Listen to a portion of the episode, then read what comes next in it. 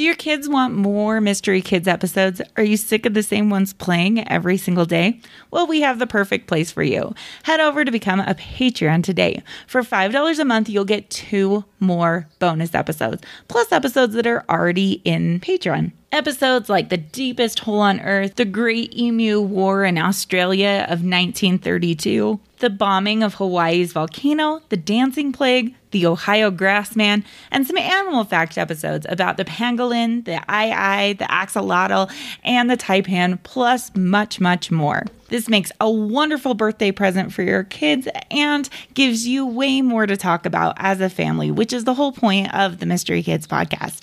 So for $5 a month, you can get two more bonus episodes plus all the past episodes. To become a patron, go to Patreon, P A T R E O N dot com backslash Mystery Kids Pod and sign up today. Thank you so much for your support. On this episode of The Mystery Kids, is there a North American sea monster?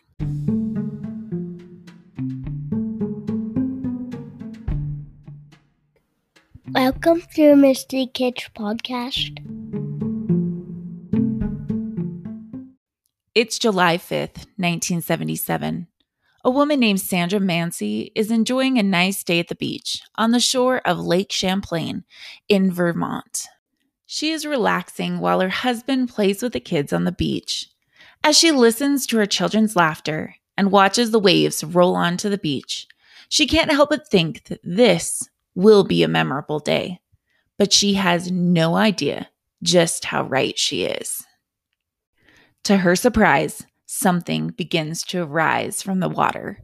First, she sees the head, and then the neck begins to emerge a very long neck.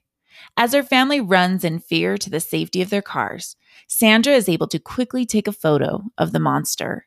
Her photograph will go down in history as the best proof of the existence of Champ, North America's very own Loch Ness monster.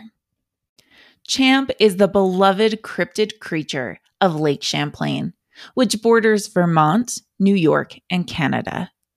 A cryptid animal is an animal that has not been discovered by science.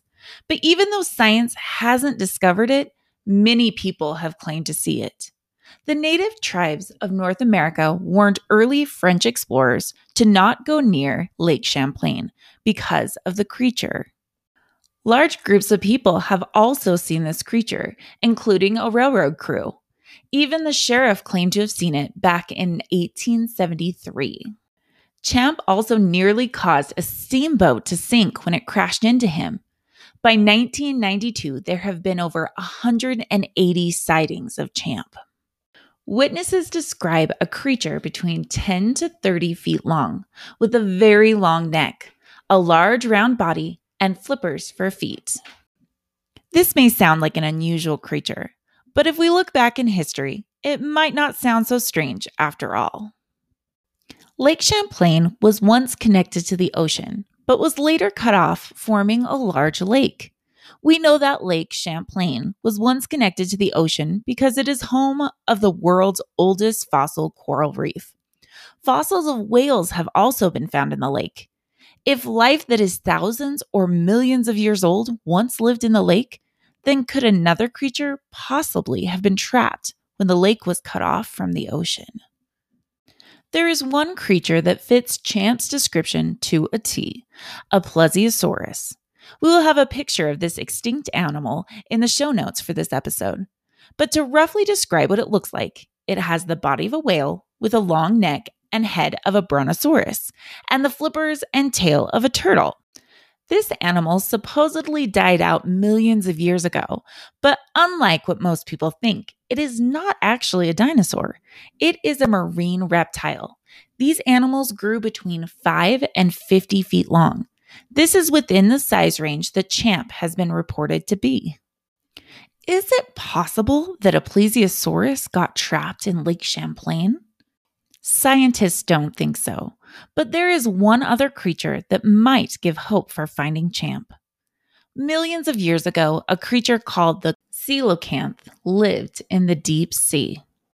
It was a large prehistoric fish that grew up to six feet and weighed 200 pounds. It was thought to have died out long ago until a fisherman in 1938 caught one off the coast of Africa. Only 33 individuals have been discovered since that time, and only four have been filmed since the year of 2000. If this fish could stay undiscovered for so long, then could a creature like a plesiosaurus do the same? The local people fully embrace the legend of Champ, and so much that both of Vermont and New York State have put laws in place to protect Champ. He is an important part of their culture. But some experts think that people are only seeing wood floating in the lake.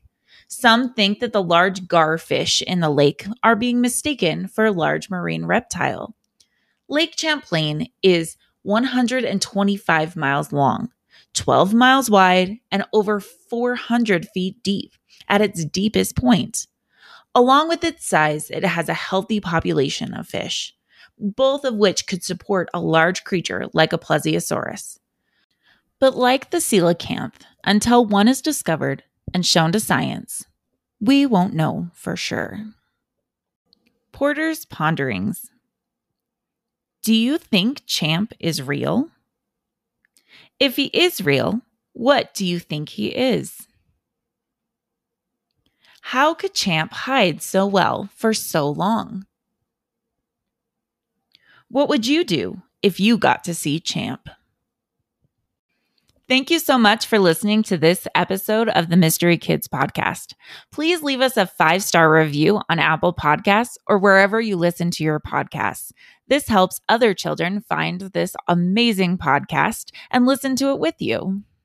Also, don't forget to check out mysterykidspodcast.com to get your free coloring page. Thanks for listening. On the next episode of the Mystery Kids podcast, spiders, spiders everywhere. What could they be doing?